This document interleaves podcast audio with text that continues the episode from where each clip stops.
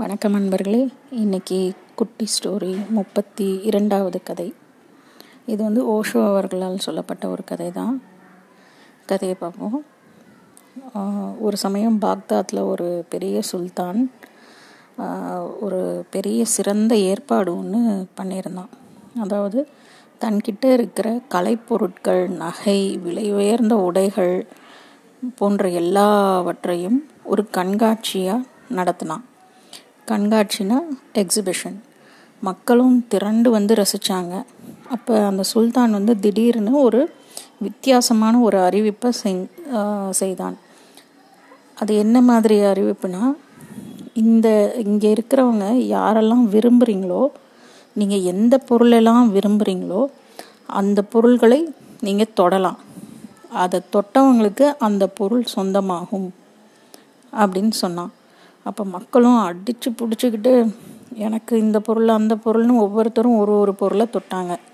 அப்போ வந்து அரச பீடத்துக்கு பக்கத்துலேயே ஒரு அடிமை பெண் வந்து நின்று சிந்திச்சுக்கிட்டே இருந்தா இந்த மக்கள் எல்லாம் ஓடி ஓடி தொடுறதை பார்த்துக்கிட்டு இருந்தா அப்போ வந்து அந்த சுல்தான் வந்து தன்னுடைய அரச பீடம் அரச பீடம்னா அவனுடைய த்ரோன் அதில் வந்து உட்கார்ந்தான். உட்கார்ந்த உடனே அந்த அடிமை பெண் வந்து போய் அந்த சுல்தானையே தொட்டுட்டா.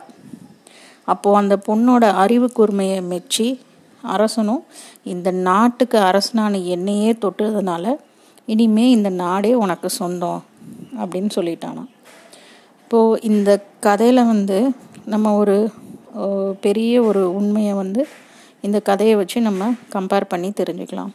அதாவது நம்ம வாழ்க்கையில் வாழ்கிறோம் சாப்பிட்றோம் தூங்குறோம் பணம் சம்பாதிக்கிறோம் அதிகாரம் கிடைக்குது கௌரவம் கிடைக்குது அரசியல் குடும்பம் எல்லாமே நமக்கு இருக்குது இது எல்லாமே வந்து எல்லா மக்களும் தன்னோட விருப்பத்தை வந்து போய் தொட்டால் தனக்கு கிடைக்கும்னு சொன்னாங்க இல்லையா?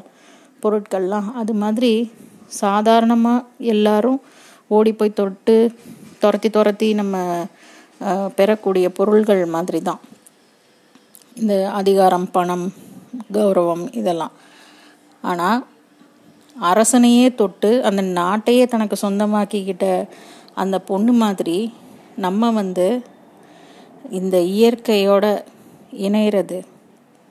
கடவுளை நம்ம காணணும் கடவுளோட இணையணும் நமக்குள்ளே இருக்கிற கடவுளை தொடணும் அப்படின்னா தியானம் பண்ணுறது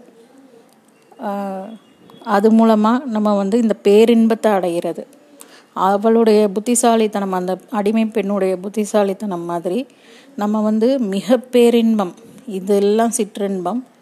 மிக பேரின்பம் வந்து கடவுளை அடைகிறது நிம்மதி சந்தோஷம் இதெல்லாம் வந்து ஒரு நம்ம எதை வந்து கடவுளாக நினைக்கிறோமோ இல்லை இயற்கையை கடவுளாக சொன்னாலும் சரி அதையே அடையிற மாதிரி.